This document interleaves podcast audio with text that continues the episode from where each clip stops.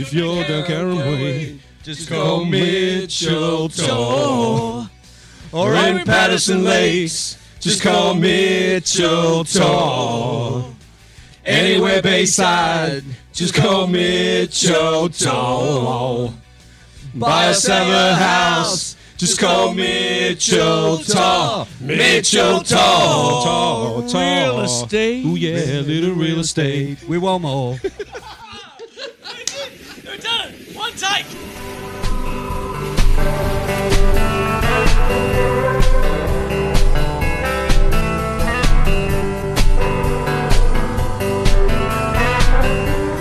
I'm Ilana Razbash, and this is Radio Architecture. Good evening from beautiful Bunurong country. We are broadcasting to you live from the ancestral lands of the ancient Kulin Nation. If you'd like to join our conversation this evening, please text the studio on 0493 213 831. And if you've missed those numbers, just hit contact us through the Instagram button at Radio Architecture. My guest this evening is Sarah Hobday North, who's practiced in urban design, design for education, and residential architecture. She is the daughter of architects, so obviously she studied to become a high school teacher. Sarah is sick of architecture being and feeling out of people's reach. She believes in being the change you want to see, and no one can create effective change on their own. This is why, in 2023, she launched Architect GP with a core group of like minded architects. What Sarah does best is listen, engage, and workshop in real time.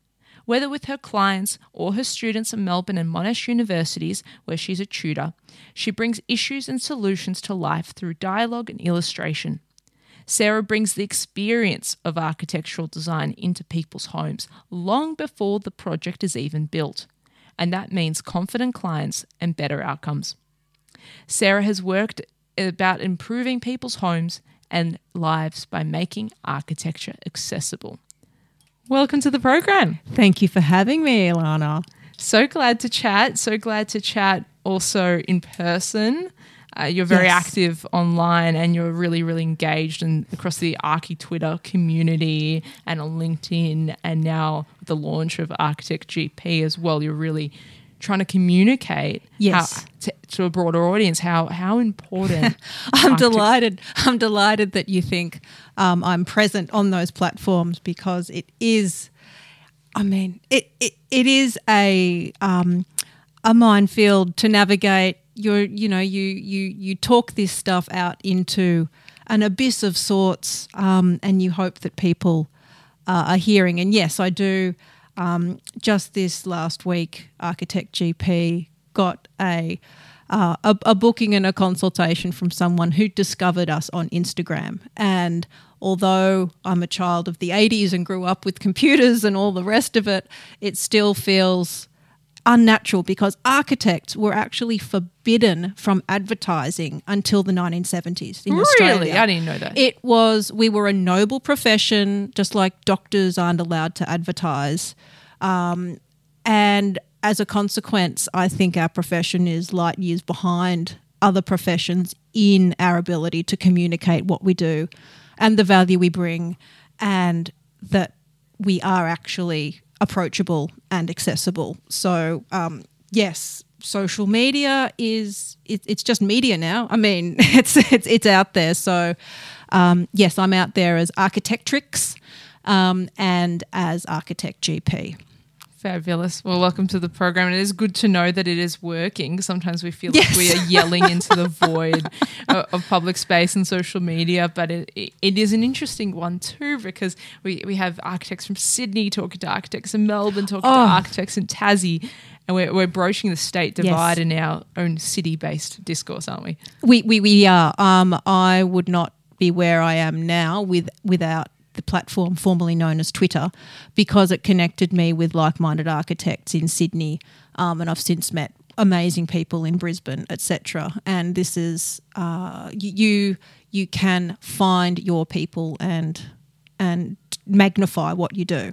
That's what they always advise us, right? On every um, c- career advice gathering, of every kind of support networking event. It's always find your people. They Definitely. exist. I I used to think, like in my, especially in my in my twenties, I used to think that networking was about finding this golden room. You know, the golden room of of the people who've figured it out. But I've realized that no, no, your network really is the people you know. The hard part is figuring out what it is you want to do and what you have to offer and how you're going to connect with these people you know. And so once you've got a clear, um, you're able to articulate what it is your mission is, what it is your purpose is, then people go, oh, that's really interesting. I know a guy. Or that's really interesting. My sister in law you know is has been talking about an extension or that's really interesting how about you come on a radio show you know that's guilty. that's um, that's how these things happen. So um, the democratization of of our of our purpose is is a wonderful thing. The the the flip side, of course, is that we get a lot of noise, and there's a lot of um, bumps and and cautions to avoid out there in the big bad world of social media. But when you find your tribe, when you but we meet them with an open mind, um, it can be a truly wonderful community building experience. The joy. I'm an architect, not a techie. Why am I talking about social media? But hey, when it works, it is a delight. It, it's almost a necessary poison. And we have to engage with it. We, Yeah. We've come to this place we have to. In fact, this radio show, that's the way we share follow up pictures and can provide a visual, even though we're having conversations. That's right. It is a it's a it augments our reality, but in but when you feel connected and when you genuinely are connected to the people, it's an augmentation of real life. Eh, and that's where I think it does its best its best work. like that. I I like to ask a question of all my guests, and I, I feel that you probably already know what that is. And that's what's your earliest memory of a building or place? Yeah. Um, my earliest memory of a building is my parents' um, AV Jennings designed, um, you know, spec home in the suburbs of Werribee. So I grew up west side. Um, and I remember the hallway, and I'm kind of toddling down the hallway. Um, it was a house that so my mother and my stepfather are architects and mum of course modified the plan before you know sod was turned before the strip footings were poured You could do that back then with no extra cost. yeah so she she got an architect design because she was she just graduated at the time um, probably just been registered in the very early 80s so she um, she made sure there was a, a timber deck out the front and made sure that that wall that would have separated the kitchen had a servery window through it, uh, et cetera, et cetera. So she put her mark on the AV Jennings house. Um, and I can still virtually walk around that floor plan, even though I left the house when I was four. Um, then there's my, my grandmother's kitchen, which was my mum got to do the classic architect thing of designing her parents' house. Um, famous names like Eames has um, got to do the same thing. See, my, my parents are architects, so I never got to design their house. I scarcely got to design my own because they were so enthusiastic. Um, but my grandmother's house and my grandfather's house was designed by my mum when they retired, and I remember the the beautiful sky blue laminate kitchen benches um, and oh the print of the lino floor in the kitchen. And although of course, you know, the kitchen got redone, I think, in the late 90s or early 2000s, and, and various things, of course, got upgraded. But the house never fundamentally changed. The renovations were always um, cosmetic at the level of changing those really serviced parts of the house. Um, the orientation was right because you know the sun has not moved from its path. You know, you The know, bones were good. the bones were good, and so hence the colours changed and things. But my memories of that house are always consistent, and yeah, it's a lovely thing. Was there a favorite color? In, its, Favourite in colour? seasons. Um, apart from the vivid blue of the kitchen bench, which did eventually go, there was a feature wall in the lounge, which was a eucalyptus green. Um, and it was a, a high ceiling up to the exposed timber rafters. So you had the warmth of the brown timbers exposed up against the eucalyptus green. You could find that on Instagram this week. You oh you could, you could and oh there are you know um, uh, psychological PhDs have been written about color and color theory and all the rest of it, but I do think that there are some combinations which are classic. Just like there's food tastes that always go together. You know, you can't beat chocolate and raspberry. You know, you can't beat wood brown and leaf green. They're ju- we are hardwired to see certain colours go together. You know, so we can exploit that um, for timeless design. I think. Beautiful. I tend to ask architects or th- those that come from multi generational architectural Mm. families if they had any choice in the matter. Did we have any choice in the matter? Yeah, I did. I did. Um, I saw. Look, I saw what hard work it was. You know, my parents were running their practice.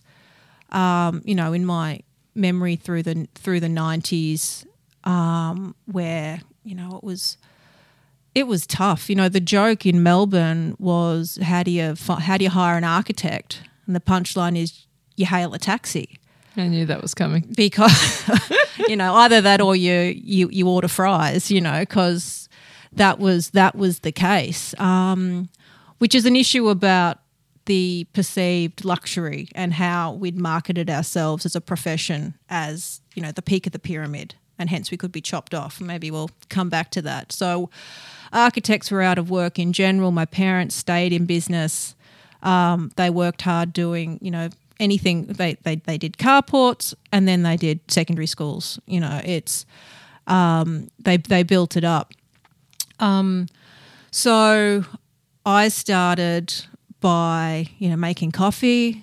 Then you know once I could, I eventually you know I was typing mum's hand drafted letters because even from a young age I could type better than my mum's two fingered typing my stepfather taught me my first CAD on um, ArchiCAD version 6, and just we're now up to version 27, I think. So um, it was sort of in my DNA, you know, sending thermo roll faxes, you know, on the on the groaning fax machine. Um, so I grew up in the admin and saw the hustle and bustle of of um, of architecture. I'd be picked up from school and we'd do a site visit on the way home, and I. Um, I'd see my mum striding over open floor joists at a house under construction, you know, high heels, and talking to a builder.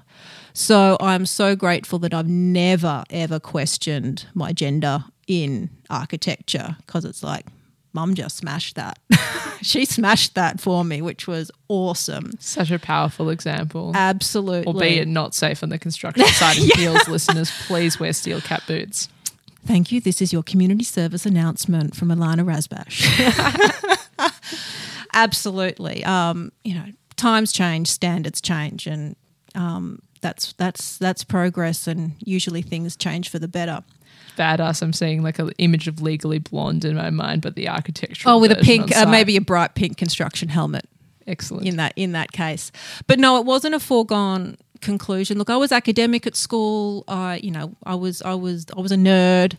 I was the smart kid who did well. Um, had sufficient coordination to to make the first softball team, but you know, was was really known as the smart kid.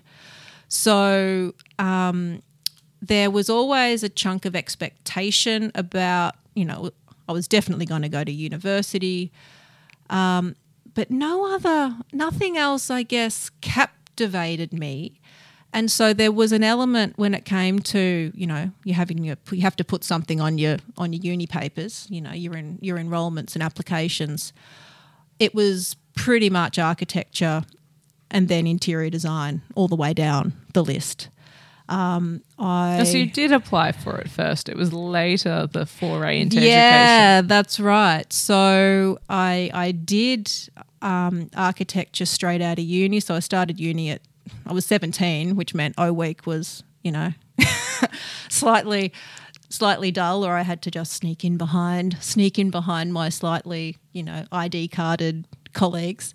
Um, and so I, I went right through. I had my um, urban design experience when I'd finished third year. Um, I got a job at for Building Design Partnership (BDP) in London, and lived there um, for six months. Finished my degree, finished my masters, went back to London um, and worked with them for another two years. It was nice to be asked back.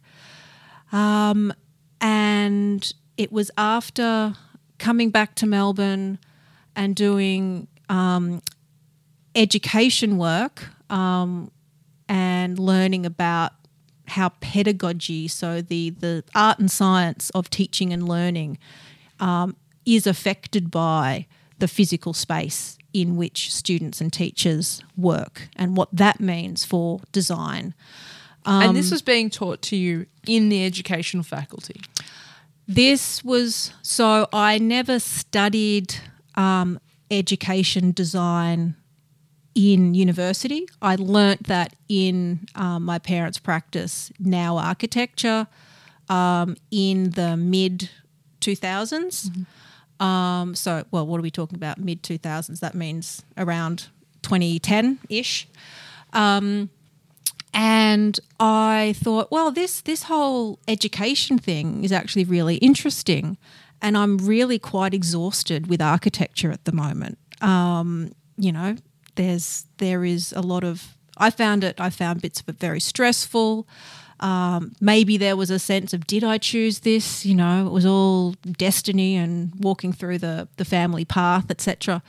But um, I look in some ways I had I felt at that time I had to retrain and kind of try another profession because to leave my parents' practice and try another job at another firm would have felt like a family betrayal. Mm. That I think was part of it. I respected the work that they did to the degree that I didn't want to hurt them. Um, my mum and my mum and stepdad will probably listen to this podcast down the track, and I love you, mum. I love you, Nev. They can text us. They can text can- us their thoughts and join the conversation if they're listening tonight as well. So yeah, so I went and studied um, high school teaching, but it was also motivated by a passion, a genuine, genuine passion I have for education. And I thought, right, we need to we need to be teaching design a, a um, a love and an appreciation of the value of design to people younger. So you know, um, I I went I went back to uni. I studied my grad dip ed, and I became a art and design teacher at at a um, city at a suburban high school um, at Brunswick Secondary College, and that was not a long term career path. It was ex- it was very difficult, um, and eventually I I came back to architecture, but with a different perspective, and became able to say no. Architecture itself can be different. I was it was stressful, and I found it difficult doing it the old way, as it were, in inverted commas. And now I think over that experience gave me the permission to go, no, I can do this differently because something's got to give. I'm not I know I'm not the only one out there who's also struggled with the difficulties in this profession. And why the heck does it have to be like that? Because every kid in that there were parents in that school who were just elated that their children were learning design. Um, there's a we have so there was a um, a significant migrant population in the area, and I had you know father one father in particular at a parent teacher interview um, said, "Oh, we just have I'm a, I am so proud that my daughter is is learning." um, design. We have nothing like this in my home country. You know, he and he almost wanted me to sort of explain the principles or almost like learn, you know, what, what can you teach me in the interview because he was so interested. So there's nothing wrong out there, out there in in in the real world with people's um, extrinsic and intrinsic knowledge and appreciation of design. So what gives? So clearly, I thought the problems with architecture we're the ones that have got to change. So the last eight years or so have been have been that journey. How did it begin? Value Architects Group. It began with Value Architects Group, um, which was me hanging up my shingle, as it were, um, but wanting within myself, wanting it to be not Sarah Hobday North design. I wanted to keep the, to use the cliche, to keep the ego out of it. It wasn't that I, Sarah, have the best ideas in architecture and you should come to me, sort of, you know, putting the name there as connected. I wanted the business to be more inclusive, to um, to not be personality driven as such. I mean, of, of course, I'm there as the principal um, architect. Um, however, I wanted I wanted people to, I guess, connect with the firm and me on an additional level, some, That's some broader values. That's interesting you say that though, because it's for you. It's obviously very important to be the person at, Mm. behind the work, or the the person that offers the conversation, the cup of tea, the the the service that people are booking in on an hourly rate to pay. Ah. So if for me, it sort of feels like you've actually come full circle, where you've you've been looking to divorce from the ego and this this idea of that kind of famous corporate big firm culture sometimes you know that image that cliche how we're misrepresented in like movies right Yeah, yeah. the, the big a architecture and then kind of return back around to being actually who i am as a Yeah. person is important because I- clients want that Love it. I, I think I think the difference is that every architect has to realize you as an individual are not going to change the world, and you as an individual are not going to transform the public perception of architecture. So, what um, the next iteration, that well, the new uh, concept of architect GP says, all right, all the things that I've learned and kind of yes, experimented with, but effectively through Value Architects Group about a more home based, consultative way of relating to clients, which elicits so much more involvement. They, you know, they, a client is the only person who is guaranteed to be there at the start and the end of the project hmm. however it goes. So the, the the thinking at Value Architects Group is always to empower the client. And I can do that even really successfully until the cows come home and I'm only going to touch 200 people in my career.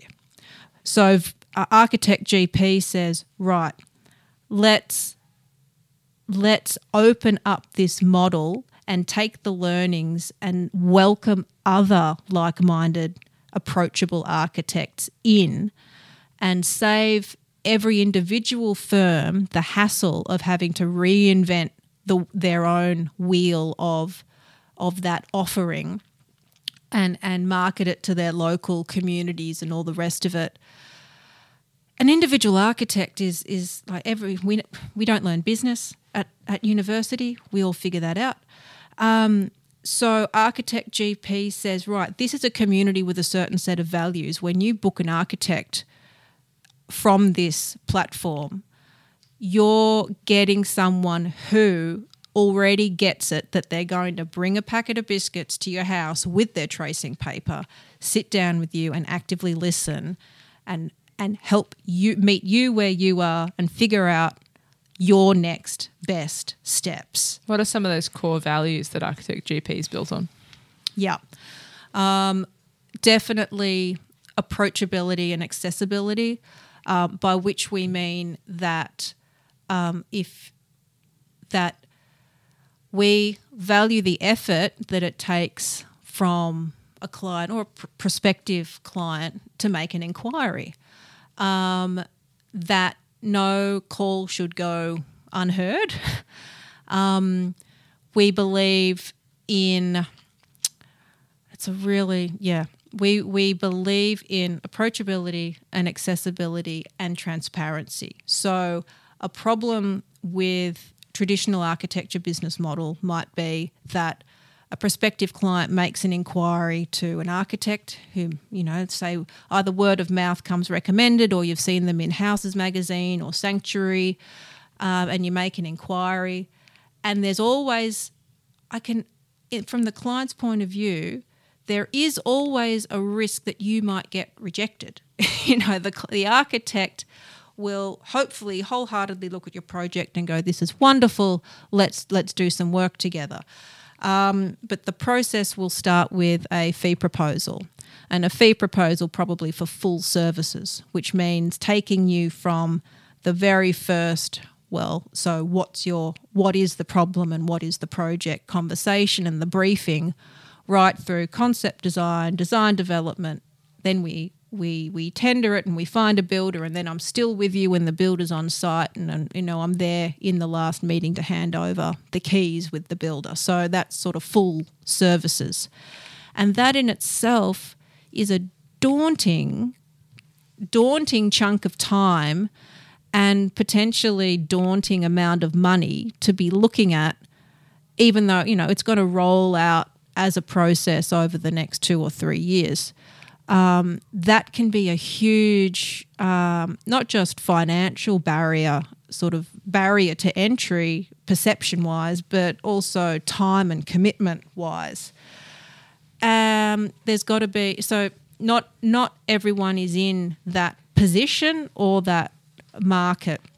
So architect GP just winds that right back and says we can inject design value to yes to the product is the meaning the home the house the you know the building in question because there's usually a building in question when you've called an architect. Um, but it's also about uh, coaching the client into what the next steps in the process are. Are you aware of this? Here's the here's the um, review of the council planning overlays you know be aware of this and be aware of that um, it's referrals that other other builders or other pathways, other design and construct uh, consultants in your area. So, hence, it's about having a network of local architects who are approachable, who are knowledgeable about your um, whether it's in Brisbane, um, in Sydney, in Newcastle, in Melbourne Southeast, Melbourne North um, who who know the conditions, know the climate, know the local industry, um, probably know your housing type because houses are built with with certain principles and replication and Probably and, know the planning scheme. and they know the planning scheme and they're there in your home physically looking at it the client can physically point at things and you know bash the kitchen bench that annoys them and and, and take them outside and say i want a better connection to outdoors. And the architect is there and workshopping and brainstorming those ideas with the client in real time. It takes away this kind of unveiling mystique that I think um, architecture has. been. the reality TV shows thrive on it. The big reveal, the room reveal, the big reveal, the room reveal. What will it be? I don't think clients should feel like it's a room reveal when they're seeing their plans unveiled. You know, they should have a sense of where things are going because they've been consulted in the process. Absolutely, and have been along for that journey. Yeah. We're lucky that BIM lets us pretty much see everything down to the teacup in 3D. You, you can take your clients to big plan and project the plans on the ground and move move some couches around and Yep. get much more of a sense of What if we put the bed on the other wall? And how big is this really? And yeah, it's a wonderful experience. Can you take us into what's the journey like for booking booking a consultation, booking an appointment, if you will, with an architect GP, what is that experience like? What, what, what should people be doing and what can they expect? Lovely. So, um, architectgp.au is a um, website that will describe uh, what we're about and where our architects are and why we're different from other architects or other modes of, of practice. Um, and then you click on services, and there's a menu of things that will address particular life stage needs. So you don't go to Architect GP and say, click, I want a floor plan, you know, click, I want a bathroom redo. It's you click and say, ah, renovating for family. Yes, my I'm about to have a third kid, and oh my god, or yes, my um, my primary school kids are about to turn into teenagers, and before I know it, my house is going to feel really small. We need a second lounge area. So, we're renovating for family is a key change point in a, in a household's life, people and the home. Um, downsizing when kids move out. Um, I'm looking at moving and trying to choose between this house with this orientation or this house with a different floor plan orientation. How do I decide which house is better? Which one's got more opportunities? So Pre pre purchase consultation. pre-purchase consultations, um, uh, a sustainability health check. How do I improve energy and sustainability in my house, um, etc. So you look at this menu of services. The simplest ones are let's book a thirty-minute chat with Sarah. Boom. Um, or let's book a one-hour chat with the architect in my local area. Um, so then you you click on it and you can oh my goodness architecture services you can book online you you book into mine or one of the architect GP's calendars boom there and then and you pay online and that is your slot confirmed. Then you're going to receive a whole a, a bag of tricks with pre-meeting prep questionnaires the agenda for the meeting the things the architect is sort of going to come thinking about so that you have the resources to be ready and get maximum value out of that time Phenomenal. the architect comes to your home with um, with some Tim Tams and their trace paper and their desktop research that they've done before the meeting. Um, you make the tea or coffee or put a bottle of water on the table, and you're going to have a great experience with that architect for an hour and a half or two hours, depending on the type of booking and they'll give you a verbal summary, next steps. Then, when they go back to their computer in the next week, while it's all still fresh in their heads, they're giving you a written summary and some follow up because it often happens in a meeting that there's a you know you get to a point into the nitty gritty of the of the task where there's a specific question um, and the architect can do some research uh, when they get back to their desk and follow up and then you've got this um, physical record there in your inbox of the visual and verbal things that that were discussed and the options that were presented. It's not it's not that you always get a I mean an architect cannot design your whole house.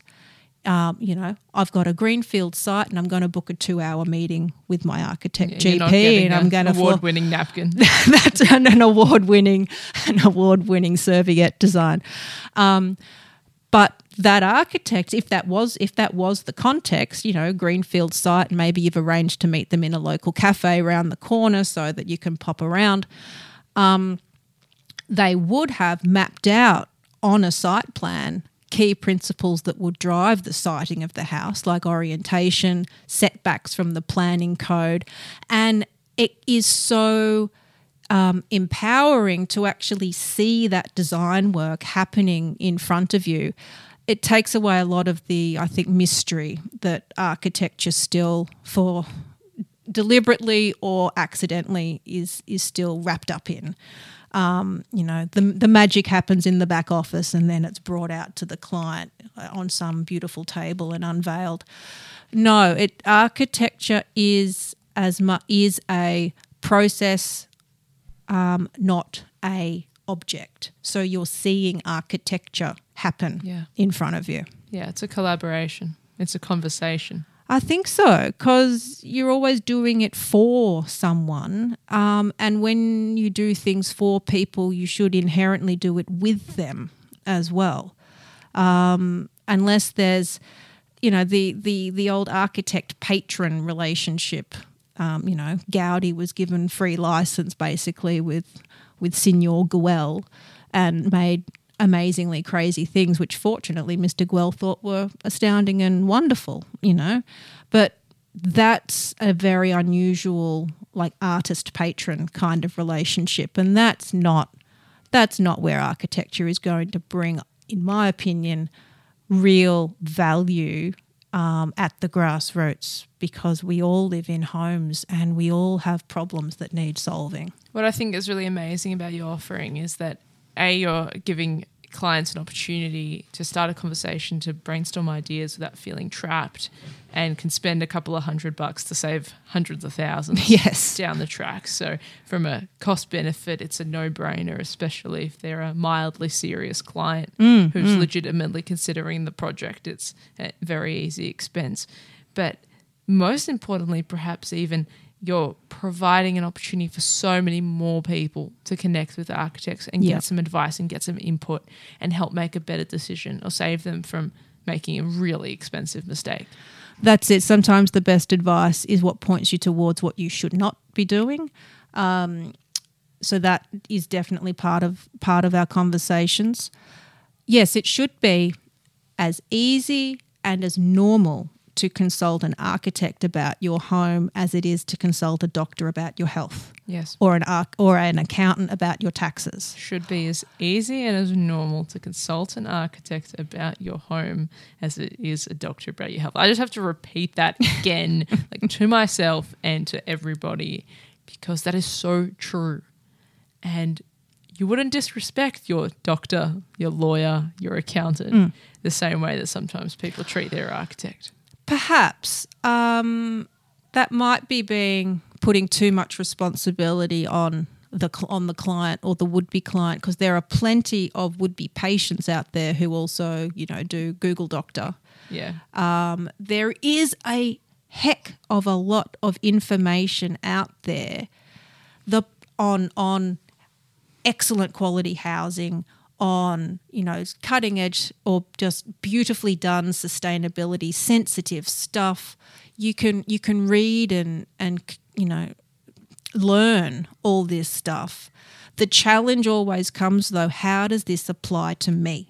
Mm. How does this knowledge actually apply specifically in my situation, on my site, with my house, in this level of repair or disrepair, with this particular roofing system, which is you know traditional stick build rather than a trussed roof, with aluminium windows. Ah, but they're those aluminium windows from 25 years ago. No, aluminium windows have moved on a long way since then.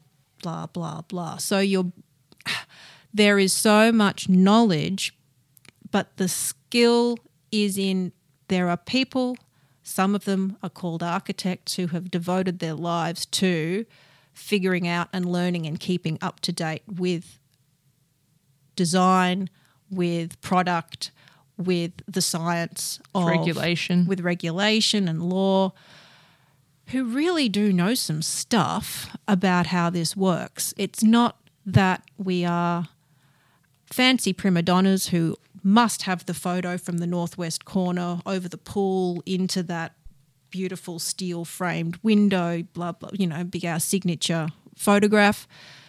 No, that is, I think, a, a damaging, well, it is, it's a damaging stereotype of so many architects who are actually, they really just want to do good work for people, just like your community doctor wants to keep people well and out of hospital and look after their long term health.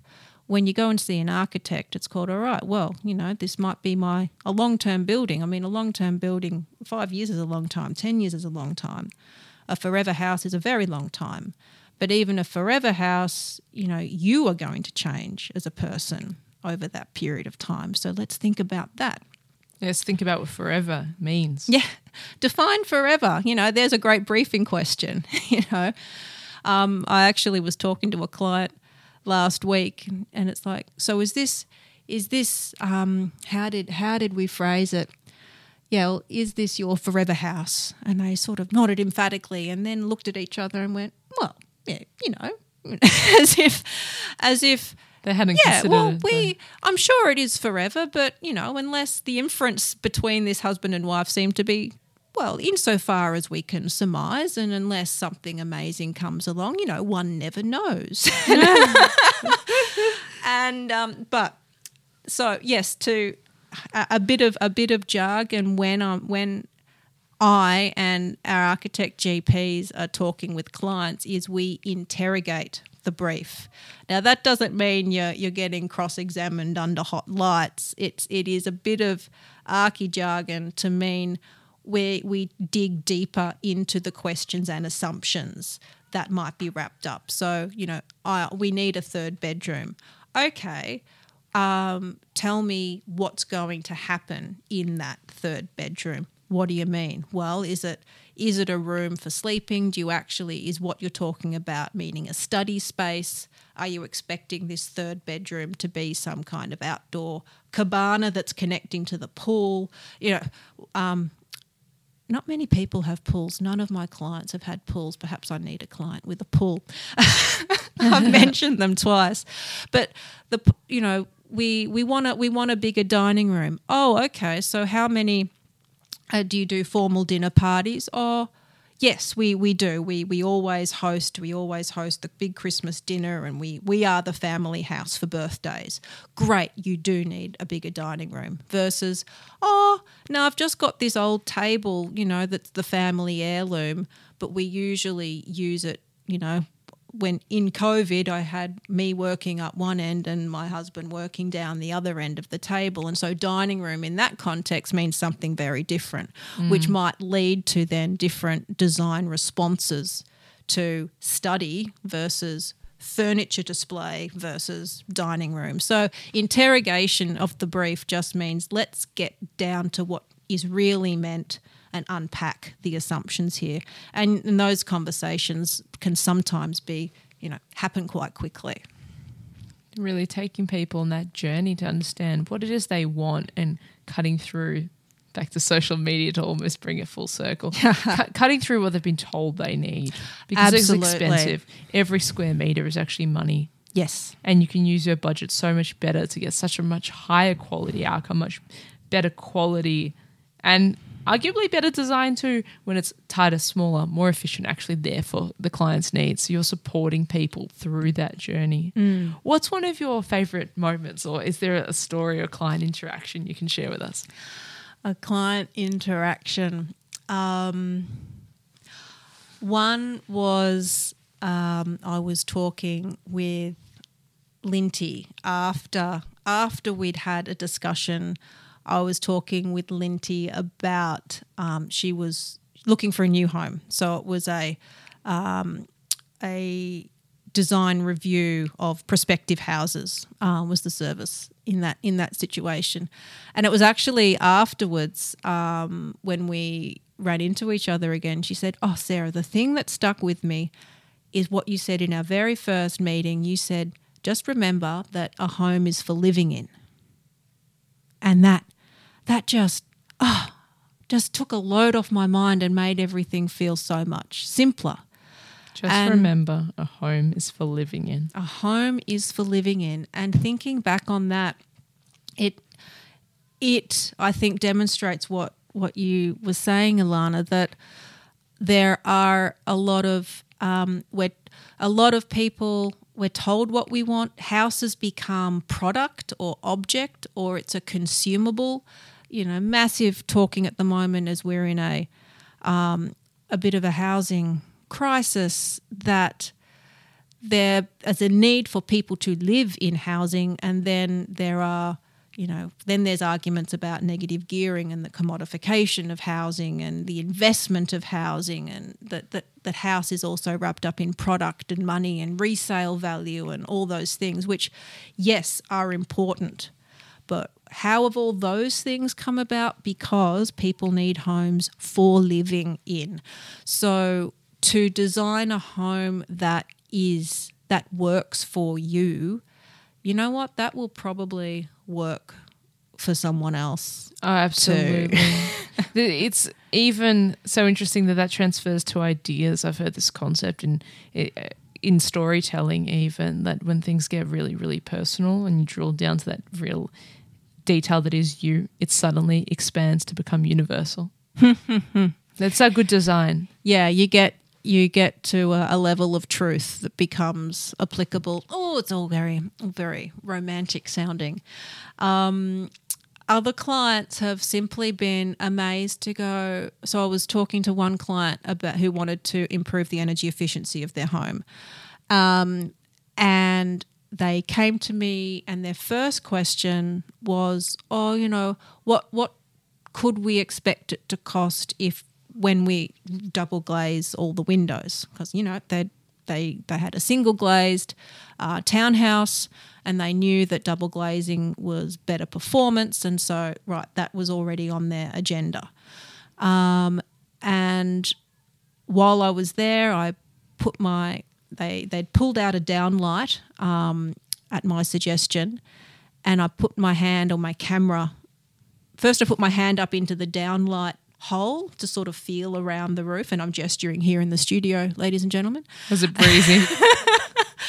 um, and then I put my phone camera up and took a few photos with the flash to confirm, yeah, there was no insulation in the ceiling at all. So it was a cathedral ceiling, um, you know, meaning that that the the plasterboard is following the same line as the roof. So that was a it was a thin sort of ceiling cavity, but mm. no insulation had been put in there at all, which is atrocious because it was built, I think, in the early two thousands. So mm, naughty, naughty, naughty, naughty, naughty. Um, and so I sit down with the client and go, right, do not double glaze until you have insulated the roof and you know here's my thermal camera and we'll check your walls while while I'm here but the the building envelope is a hundred times more important than the windows. You, it is only worth upping the glazing performance of your windows once the walls, which are a much higher percentage of the covering of the envelope of your home, are high performing. And it's going to be cheaper and more effective because you're getting, you know, you'll, you'll be improving 80% of your envelope rather than 20% and to a higher level. So instead, the, the, the focus of the meeting went um, into right, what are the best strategies for insulating the ceiling? Um, how might you um, re insulate or beef up the insulation in the walls? And so windows were still there, then they, they had an order of attack and a, a right we got to talk to um, carpenters and plasterers first before we get down to talk to people about glazing. And that meant right we've got a clear strategy and this couple just you know sort of knew what to do next. And they jumped into it. Yeah and they jumped into it. Saved them thousands. Yeah well that's it. You know 40 grand as a, as a starting point if they were going to redo every window in that place um, but easily less than well, you know, I think it would have been ten to fifteen to to rectify the ceiling, and you're going to get a better outcome from that. So it's again the knowledge is there, but you know wh- what do you diagnose? You know what do you know? Just as a doctor will you know, feel your tummy to you know uh, to to diagnose if it's if it's just a bad prawn that you had last night or whether it is a lump and might need further exploration. So, a, an architect can, and look, good builders too, can know where to look in your home to figure out the, the core of the problem. Um, and then design, then you know what the design problem is and you can move towards a much more effective solution. It's like in full services, if we're engaged at the very end to help, or rather during construction to help deliver the project, we're the impartial administrators of the contract. And it comes to me that we're actually, if with the service you offer through Architect GP, you become the impartial diagnostician. Because Yeah. we're not trying to sell you windows, we're not trying to sell you carpentry, we're not trying to sell you our services. So it's much safer almost for clients to come to yourself and to have that conversation rather than talking to their handyman or builder they know that are earnestly really Absolutely. looking through their lens. Oh, I can build it or I can sell you new windows. They're, it's not necessarily that they're Mm. even looking for a sale. They're just saying what they know. Yep. And it's more as generalists or GPs, general practitioners, you have that uh, overview of understanding of what are the possible solutions Yep. here. Yeah, if if if you thinking if if you go to a, a, a massage therapist, you're going to get a massage. If you go to acupuncturist, they're going to fix your problem with acupuncture. Um, if you go to your medical GP, they'll go right. Well, you can um, we can send you to a physio, follow it up with some remedial massage, um, and look. The, the statistics are that acupuncture does have an effect, so you could consider that if that's a, a track you want to go down. The doctor themselves doesn't get any commission, doesn't get any payback. They're they're taking a neutral view, indeed. So when you consult an architect, um, you are getting someone impartial to set you down the track. When you engage an architect GP, you're also getting someone who doesn't, whose payment doesn't rely on there being a big project. So, another quirk of traditional architecture, which which which works, you know, when there's a project, this works, but is to have a percentage fee base.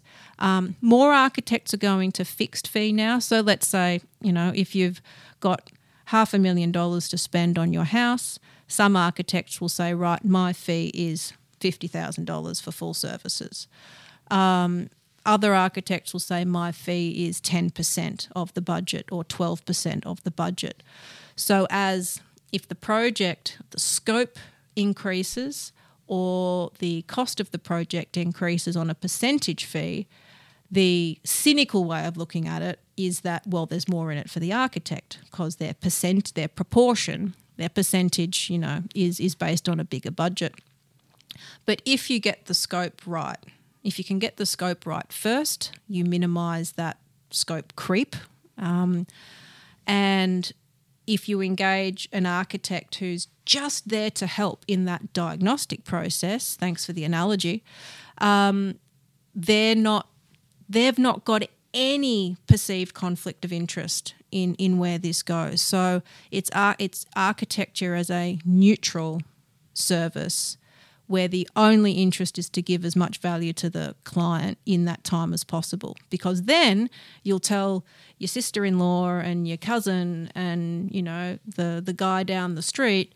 that oh if you're if you're doing something with that bathroom you should you should give us a call you know spread the love win-win and some of your colleagues who are on board across Yeah, the country. So yeah. this is not just Yes, Victoria. yeah, this is that's actually right. nationally spreading. Now. It is. Some of your colleagues, and huge congratulations. Thank you. So- well, it, it, it's a testament to the, the attitude is out there. The uptake from architects has been fantastic, which I take great heart in.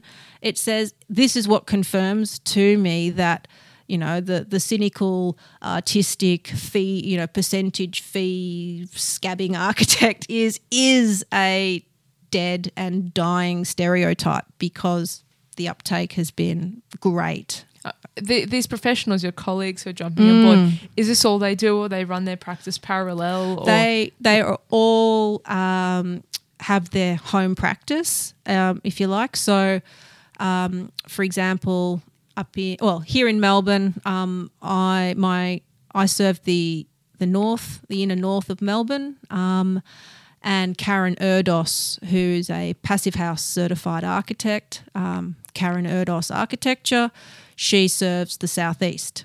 So um, and then in we've got in in Maldon or just near Castlemaine, we've got Brad Hooper, who is a local wizard um, and and knows every everything and everybody there is to know around Castlemaine and Maldon and Bendigo.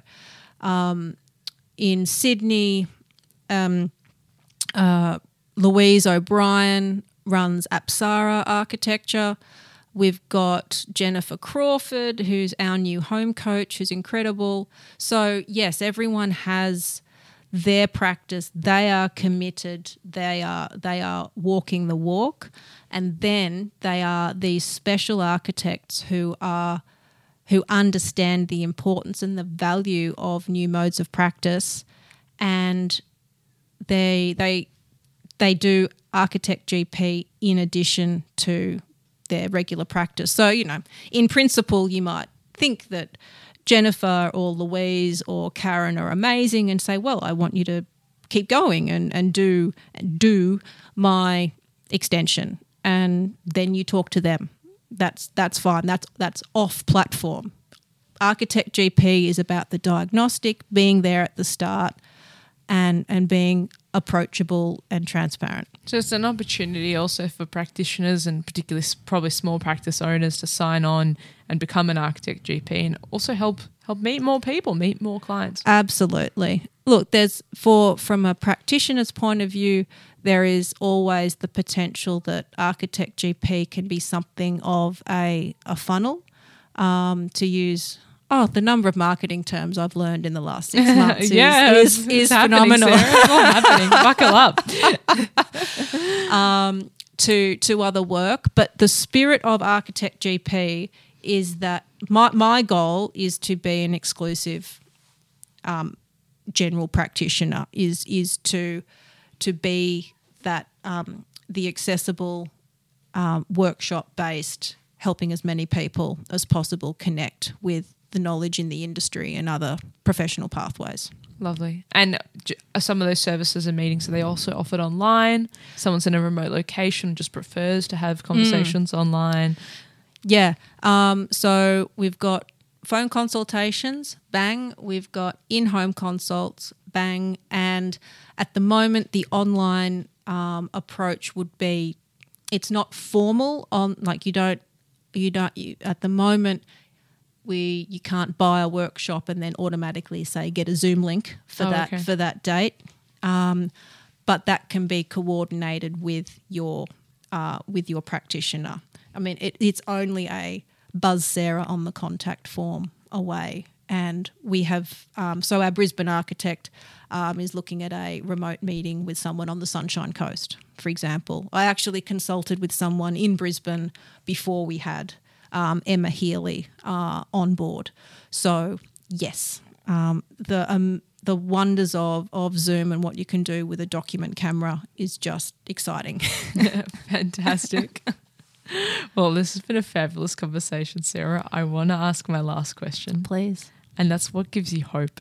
what gives me hope? Well, what gives me hope is that um, within within two months of formally existing, Architect GP went from having four architects on the platform to having seven, um, and the conversations that I'm having with people in the profession about new modes of practice is what gives me hope because architecture itself needs to, and now I can confidently say is changing to provide more value. Look at how much existing housing stock we have.